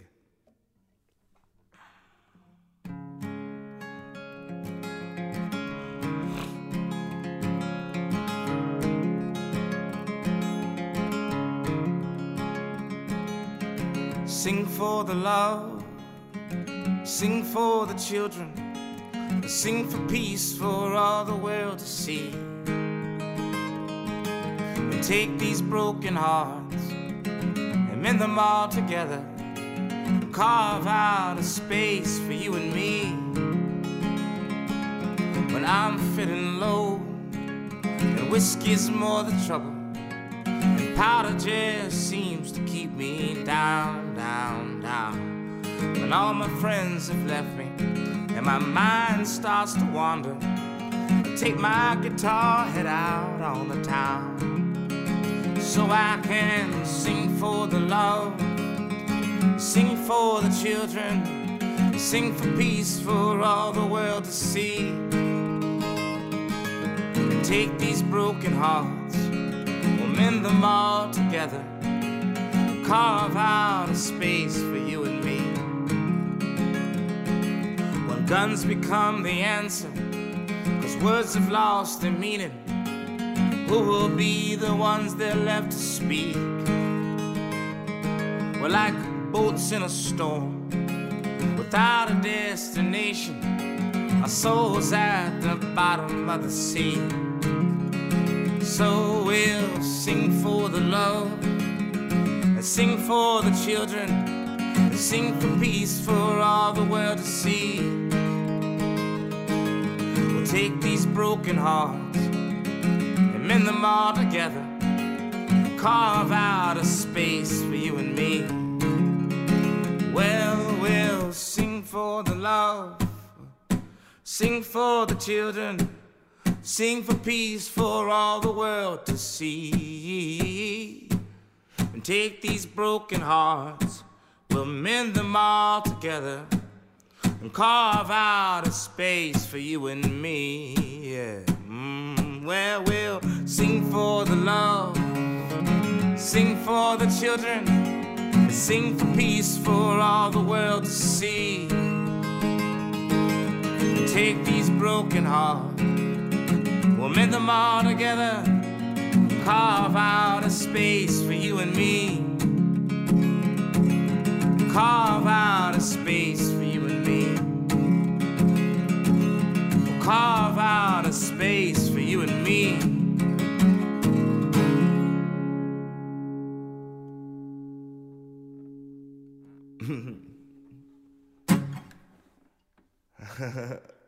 I wrote that. Yeah, you're welcome. Yeah. It's a misery to be broke as a musician. And I've had times where I've had a lot of money as a musician. I've had times where I've had nothing at all. Right now, I'm right in between. and uh, You're not living in your car. That's a good. no, no, no, no. I Because barely, I met your roommate. yeah, I barely pay rent. You have two roommates, right? Three. Three roommates. Yeah, man. And and All dudes. And, uh, no, I wish. Okay. I'm just kidding. I'm kidding. No, I love my I love my roommates. I love my roommates. Uh, I got two beautiful girl roommates, uh, Ashley and and and B Nanny, and then I got Matthew, and we have two dogs. Oh, three dogs. Anybody want a dog? By the way, if you want a dog, hit me up. I got I got a dog. He's cool. We gotta get rid of him though. But uh, Nah, taking up too much room. no, I mean he's not really our dog. Oh. Well, how do you? What happened? It's part of that journey thing, right? Um, Okay. It's like um, uh, we have a friend. Um, he has he had a puppy. He got that puppy. Times got hard. He could not take care of that puppy. We have that puppy now. That's long story short. Gotcha. And uh, very nice dog. Very good, beautiful little brindle dog. Uh, he's a, a pit and boxer, I believe. Beautiful dog. Gorgeous dog. Uh, he just got fixed Okay. uh, we we took took away his and uh, uh, he's but he's great. He's great. He's, he's an awesome dog. He's very well mannered. I think he's like four years old. Okay. And uh, seriously, you know, we, we just need to find a home for him because we can't have three dogs in the house, man. It's Right, too many dogs. There you go. You heard it here. Hit him Yeah. up if you need a dog. Hey, if you need a dog, I'm not gonna take him to the shelter. I would like to meet the people that I give the dog to. Okay. You know, I, Yeah. I just be, just out of respect for him because he's kind of had to bounce around a little bit. And the, in the next house I put him in, I think we have a friend that might take him, but I mean, whoever gets it's first come first serve Yeah. because he's a good dog. dibs. And So you better he- hurry. yeah, because I mean, I I like animals. I like dogs, Yeah. but I, We've got I- three in your house, so obviously. well, no, the two of them are not mine. Two of them are uh, my friends. But you live with them. Yes, I live with them, and I don't mind them. Uh, it- but you know, it's like whenever it's somebody else's fucking kids. yeah. You know, you just want to chop him in the neck. you know what I'm saying? Like, you know, it's like, it's like the kid comes up and he's talking shit to you, and he's like, "Nigga, I don't give a fuck about what you have to say." uh, like, I don't have to love you. You know what I mean? Yeah. But but but but you do kind of because it's a kid and he doesn't know any better. You know, that's kind of how I feel about it. But I love every dog I've ever had. I've always loved, and so it's it's been good. You know? Um, but uh, long story short, I, I that that song was just really just kind of written out of the fact that I've made it from twelve when I started playing the guitar to now, and it feels like sometimes there's just nothing happening. Yeah. It feels like you're constantly at, at, at ground zero when you don't know what's going on around you. Yeah. Things are always working for me, and I just don't even know it. Yeah. You know what I mean? Well, it's kind of stuff that happens when you work hard. I mean, if you work hard at what you do, regardless of what it is, Yeah. you know what I mean? You, you can't help but to not move forward. Forward. And move up. Or you know? I think as long I, I, I'm to me it's, it's it's like a meditation. If you sit there and you and you you look at the music for what it's worth, Uh huh. which is it's just a, a moment in time that Yeah. comes, then tomorrow it goes. Yeah. And some people will remember it, some people won't. Mm. Occasionally, you might have a song that people will remember for decades.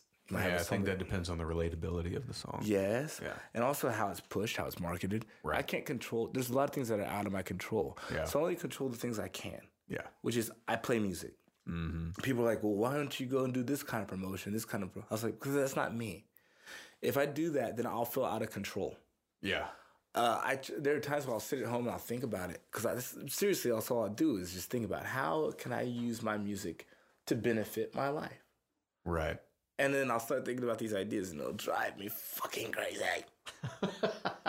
and so I'm like, because it's not me. It wouldn't Yeah. drive me crazy if it was something that was that was that I could relate to.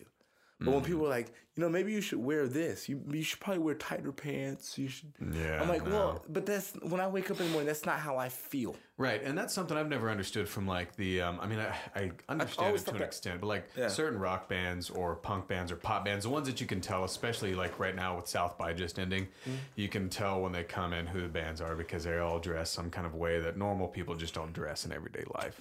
They've got their hair spiked up. They wear clothes that look just ungodly, uncomfortable, Yes, and they look like they smell half the time. they do. That's I, I don't. no, no, no. They, they do smell. Yeah, and I don't I don't understand the I mean I again I guess I understand the mentality. It, it gives them a a look that where people know, oh yeah, he's in a band or she's in a band and which is cool, but I don't know. I I think it's different when you're on the other side of the, the glass. You know what I mean? Yes. Like when you when you are Yes. in the business, you know bands, you're an engineer, whatever. You know, it's like these these people, they're just normal folks. They're you know normal I mean? people that are dressing up a part. right? They're putting on a costume. Right, and it's And I'm not putting on a fucking costume. It's like seeing people from like you know the Civil War reenactment just walking around s- at uh, downtown Austin. It's or wherever. yes, yes, that's exactly what it looks like. and it's, it's so it's weird to us. But to them, yeah, but to the outside world, it's like that's what they're supposed to be. They're supposed to Yeah. look like that. right. People make fun of me because I usually only wear a wife beater, jeans, and my boots. That's Okay. it. And, I look like the same person mm-hmm. every fucking day, like a cartoon fucking character. You know what I mean? Okay. But I don't mind that because that's just how I feel. Mm-hmm. There was a time where I used to wear poly- polyester pants and button ups. You know, like that's just I, nobody had to tell me to do that. It wasn't necessarily a trendy thing at the time. Yeah. I think I'm gonna be that guy when I'm like 70 years old. They're gonna make a documentary about me. You know what I mean? Like, like Maybe soon the clothes you wore. Yeah, yeah, no, just and no, and all these people are just going to tell these recountants of me, and it's gonna be weird, and they're gonna be like, no wonder that guy was never famous. But why? What? But but why wasn't he famous? You know, it's like Yeah. because it's like the Searching for Sugar Man movie. You ever see I'm that? not familiar, no. You know, okay. There's a well, they make a lot of documentaries like that about musicians who who who were but never were. Ah, right. You know what I mean? Uh-huh. And I'm like, I don't think I, I think I think there will be a moment in time in my life where I'll probably do something that is popular and famous. I think there will be a moment, but I've always kind of visualized myself as like, maybe I, I'm doing all this just to, so somebody else can make money off my fucking story. As long as you get royalties, hopefully you're ma- alive to sign that deal. Hopefully, Yeah, it's maybe- you making that money. maybe maybe my whole purpose in life was to be somebody else's muse. Yeah. Much like, you know, the honeybee was to make me fucking honey. You know what I mean?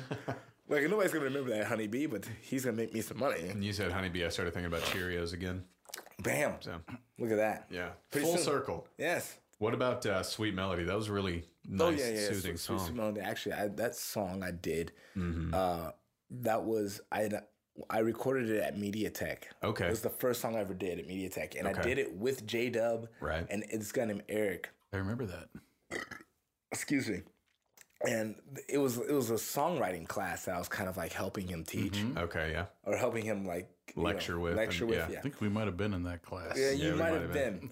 And I was excited crazy every time because I played every instrument on it, every Mm-hmm. single one. I remember that. And uh, I was like, hold on, I think it just needs this. I was like on fucking fire. I think that was the moment where I realized I was a songwriter Okay. or that I had it in me. I just had to keep practicing it. Yeah. I remember you playing the drums, and I was impressed with it because I'm a drummer. Well, I played like you were a, I playing pl- I pretty good. little simple beats. yeah, you know, but you were holding it down. yeah. you know, I, I I, can do remember you getting pretty excited about Oh, dude, I was running class, around yeah. the place. I was surprised I didn't take my clothes off. I'm glad you didn't. Because that was the first time I'd ever actually been in this moment where I was in complete control of, of, of what I was doing. It was like that epiphany moment where you're like, holy shit, I can do this? Like, I didn't know I could do that. And we got to hear on those nice ass speakers. And I got to, mm-hmm. you know, it's great. Yeah. So, yeah, that song is, is I wrote it. You know, I don't, I don't, I don't think I actually have like a real story about that song. uh, Okay. other than I felt like writing a song like that, and I wrote it. Nice. Well, Yeah. I mean, it worked out really well. I very It's- rarely, very rarely write songs that are particular. Okay. I have an emotion and I can't ever pinpoint why I have that emotion, but I just write about it. I just tell a story that it has it has nothing to do with me. That's interesting because I've heard a lot of records where the artist will take one specific uh, happenstance in life, right? They'll take a breakup, for instance, which Right. is probably one of the more commonly written about Right. things. But they will break down each emotion and create an entire album out of Out of that that one one thing. thing. So it's like a concept album. Yeah, Yeah, so- yeah, like- and you- you're just making shit Yeah, up. like you, really what yeah, you're doing. yeah, You pull one little tiny, you know, emotion or feeling out of what happened, and you you elaborate on it to create Yeah. an entire song. See, I would think it's way more interesting instead of. I have so many friends that have come in here and recorded albums, and no offense to anybody that's listening. I mean, that's still, uh, uh, you know, valid stuff. But to write an entire song just about a relationship to me is just so, I guess, um, Contrived. contrived and and predictable. Mm-hmm. yeah, And I would rather hear an album that has a song. You know, all the songs on the album are completely different. Yeah. yeah, yeah. I don't want to hear the same song I, I don't whining get, about I, a girl to this over moment, and over to and over. this day, I don't get it. I don't fucking get it. The everybody uh, sings so loudly about the Beatles, but they took nothing from them. The Beatles wrote different songs all the fucking time, Yeah. and then somehow through through all that in the eighty in the seventies and eighties, we ended up with these albums where I had to hear the same fucking song a thousand times. Yeah. I was like, how did we end up? How did, how is it you send so much praise to, to the Beatles and then learn nothing from them? Mm, yeah. It's really odd. Well, something with the Beatles is they were so experimental, especially for the time and what they did. It was almost like, well, now what are we going to do? You know that, what I mean? that was the best part of it. Right. I, I guarantee you, every day that John and Paul and all those other fucking dudes, they're probably sitting around there like, what else are we gonna fucking do? And then they did it. yeah. Well, they took a bunch of drugs and then did it, I'm sure. Well, I- you, you know, it's one of those things where it's like, you want to call yourself creative. Right. You want. I hate when people say everything's been written. oh, it's just such a defeatist attitude. Yeah. Mm-hmm. Everything's been written. I, I bet I guarantee at one point in time when Mozart was playing, people were like, "Oh, everything's already been done." I guarantee. I guarantee fucking to you. Yeah. I guarantee there was that one faggot that like that could that, that just. I, I mean faggot in the Louis C.K. way. Okay. Uh, like there's. I guarantee there's that one dude that was just like, anytime he, if you because he couldn't think of it, Mm-hmm. he feels like it's all been done. Yeah. Yeah, I get it. There's only so many notes and there's only so many rhythms and so many time signatures and so many of these. Right. But dude, the the the the, the combinations are infinite. Yeah.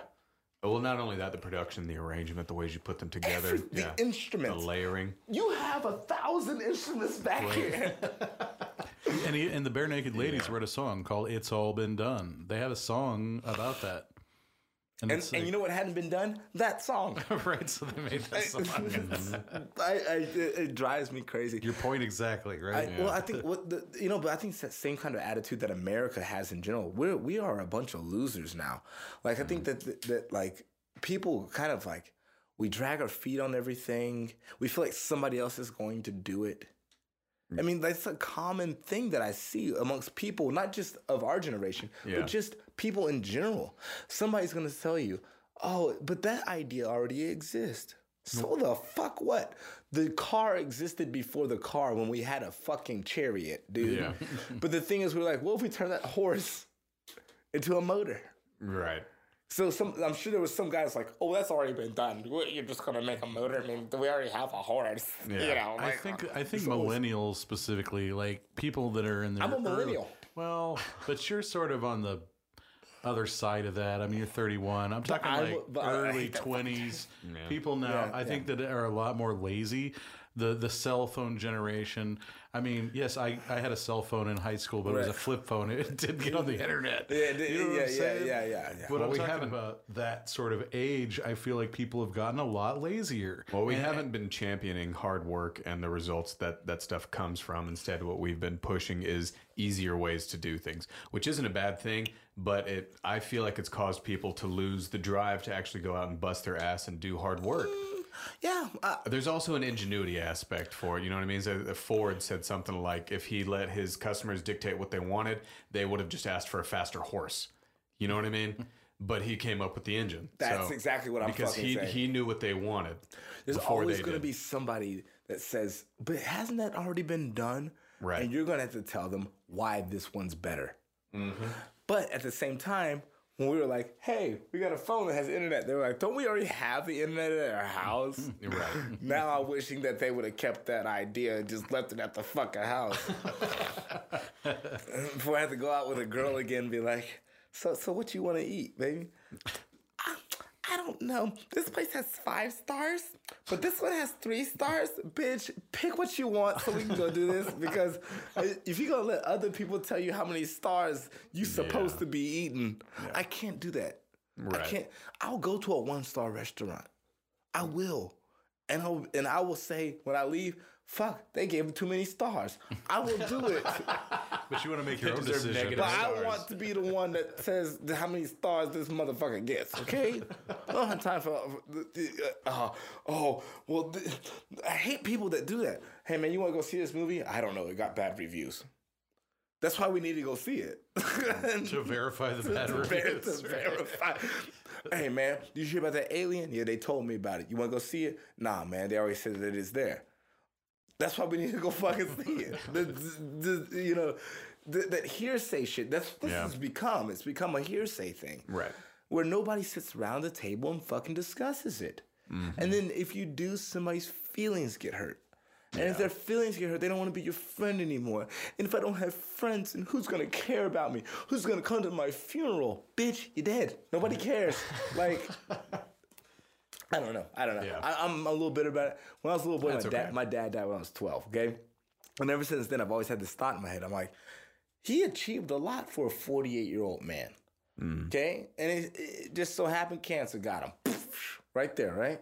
Well, ima- uh, when he was 31, I guarantee he didn't think that 48 was going to be the end of it. Right. Is that not, is that correct? Correct. So, so I'm like, if I'm going to sit around and worry about one star ratings, Right.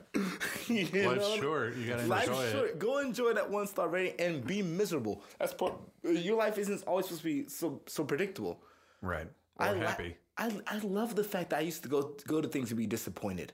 When I was a kid, I used to love going and going to the car, the baseball card store, and finding out the baseball card I wanted was was five dollars instead of four, and I only had four.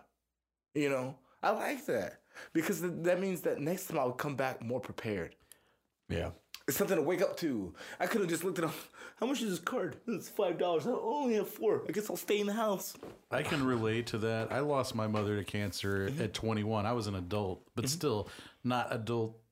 You know, I I wasn't really an adult. Right, right, right. No, I completely should have been it. an adult, completely but I wasn't. No, it's a, mi- no, it's a misery. It's it's a nightmare. And after that, I sort of, I don't want to say I had a death wish, but I was just like, I'm going to get my, because she was never drank, never smoked, total teetotaler, to, you know, took care of herself, And then- put everybody before herself.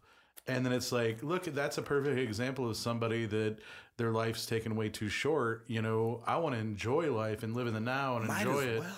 And so I went out and I was just crazy. Yeah, that's kind of what happened to me. But I was already crazy. So like, So I appreciate your Yeah. rebellious, wild side. Yeah. Because I mean, I lived that too. I mean, I started playing Yeah. bars at the age of twelve, so I understand Yes. where you're coming from. It's like living the now.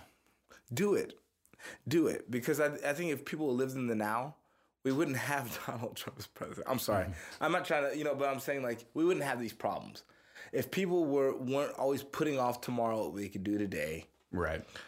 a lot of our, our social problems wouldn't exist. A lot of it comes from like personal angst. Mm-hmm. I didn't get what I wanted, so therefore everybody else has to pay for it. Oh, absolutely. And it's like, well, I didn't tell you you had to you had to go to med school. Right. I didn't tell you that. I didn't tell you you had. You knew that you were going to be hundred thousand dollars in debt. Yeah. I didn't. I, there's no way you could have foreseen whether or not the inflation was going to go up or this or that. I didn't tell you to do that. Your mom told you to do that, so you did it. Society told you to do, do that, a because that was that's what looks good. And now you're divorced, and now you hate your kids, and now you hate the dog that you have that shits on the rug that you spent a lot of money on that you shouldn't have spent that much money on anyway.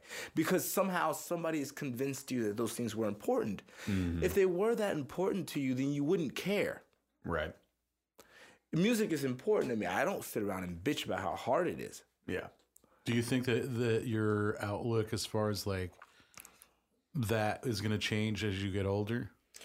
I have gotten older, and it has not changed. Actually, it's gotten worse. But like the whole settling down, buying a house, having kids. That Okay, okay, yes. But the thing is, how I perceive it won't change. Mm. I think I want the only I only want to get married once. Yeah. I don't care if it happens when I'm 70, 60, or 50. But if I have any any doubts about it, why the fuck would I want to? I mean, that's a misery to be. To, I've signed a contract with somebody Yeah. saying that I'm going to not do wrong things when I know that I'm only human Mm-hmm. and I probably will. So I have to hope that the contract I signed with this person is with a person that is forgiving, Mm-hmm. right? Mm-hmm. Well, most people aren't. They marriages don't work out because p- people are bad or two people are bad together. Marriages just don't work because people are suck. People suck, dude. People aren't nice. Like you can you you have best friends. I'm sure you've said some mean things to. I definitely have, and they've said mean things to me. They probably say mean things to me about my behind my back. Well, again, I think it comes back to that unwillingness to be honest with yourself and an unwillingness to work and mm-hmm. see that you might be in the wrong about something. Right. know, and most, so- but most people can't do that. Right. And that's that's and so unfortunate. I'm but- not going to roll the dice on that. Right. What I'm gonna do is if it happens and there's a girl that just won't leave me alone, she's just around me all the time. I, I don't, you know, she's like a puppy that's there, and I'm like, dude, she loves me, dude. She doesn't give a fuck. Mm-hmm. Then I'm gonna marry her. But if I have to date her, And be different, change your ways. yeah, if I have to date her and you know make make plans for her, things like that, I mm-hmm. never make plans for my friends. Right. Why am I having to all of a sudden make plans for her? I don't want to. Right.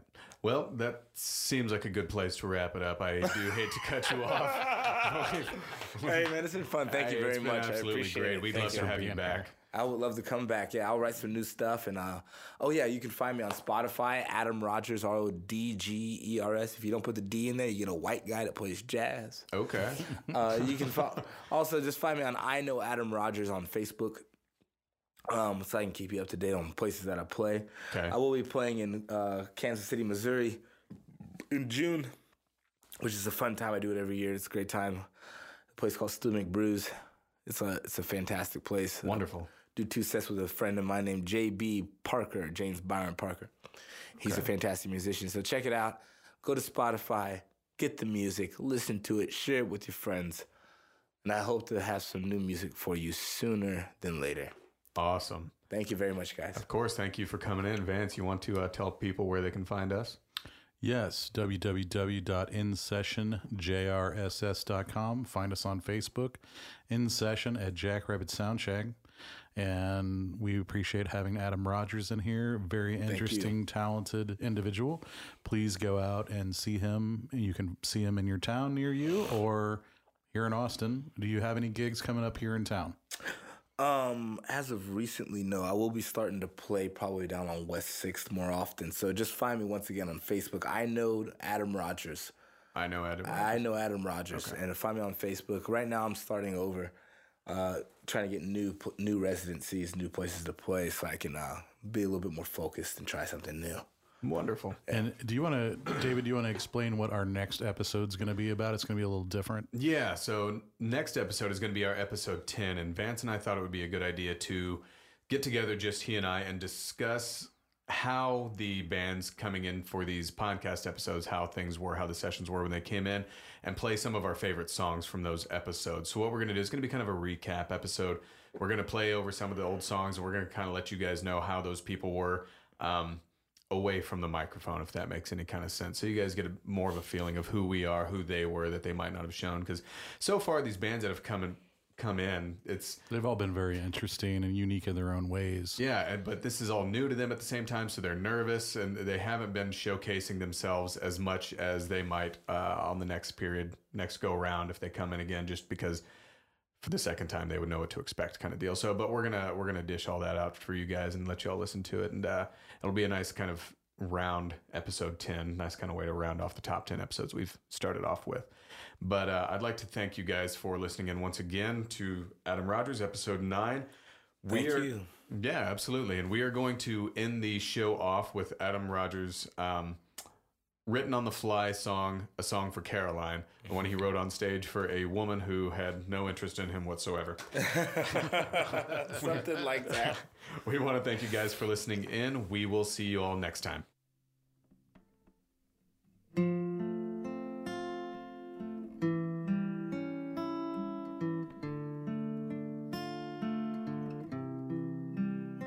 She wore short shorts.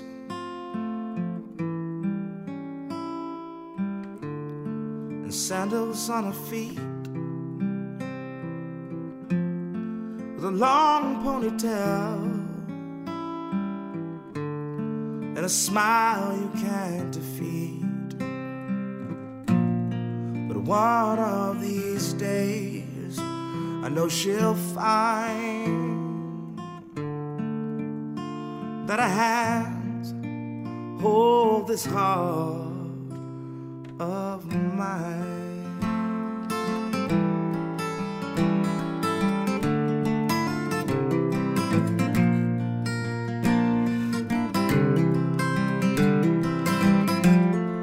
Always dreamed of fortune and fame, used to smile to gain her name.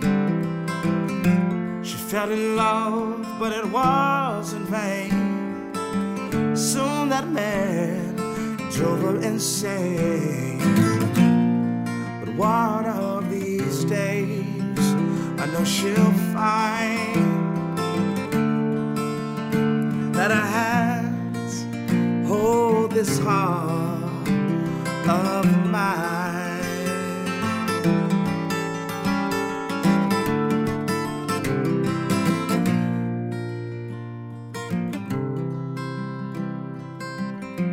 Well, now I'm old and settled down with this girl from my hometown.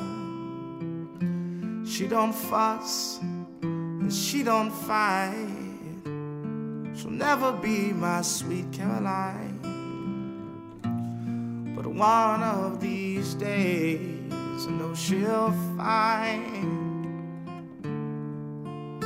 that I had once held this heart of mine. That I had once held this heart of mine.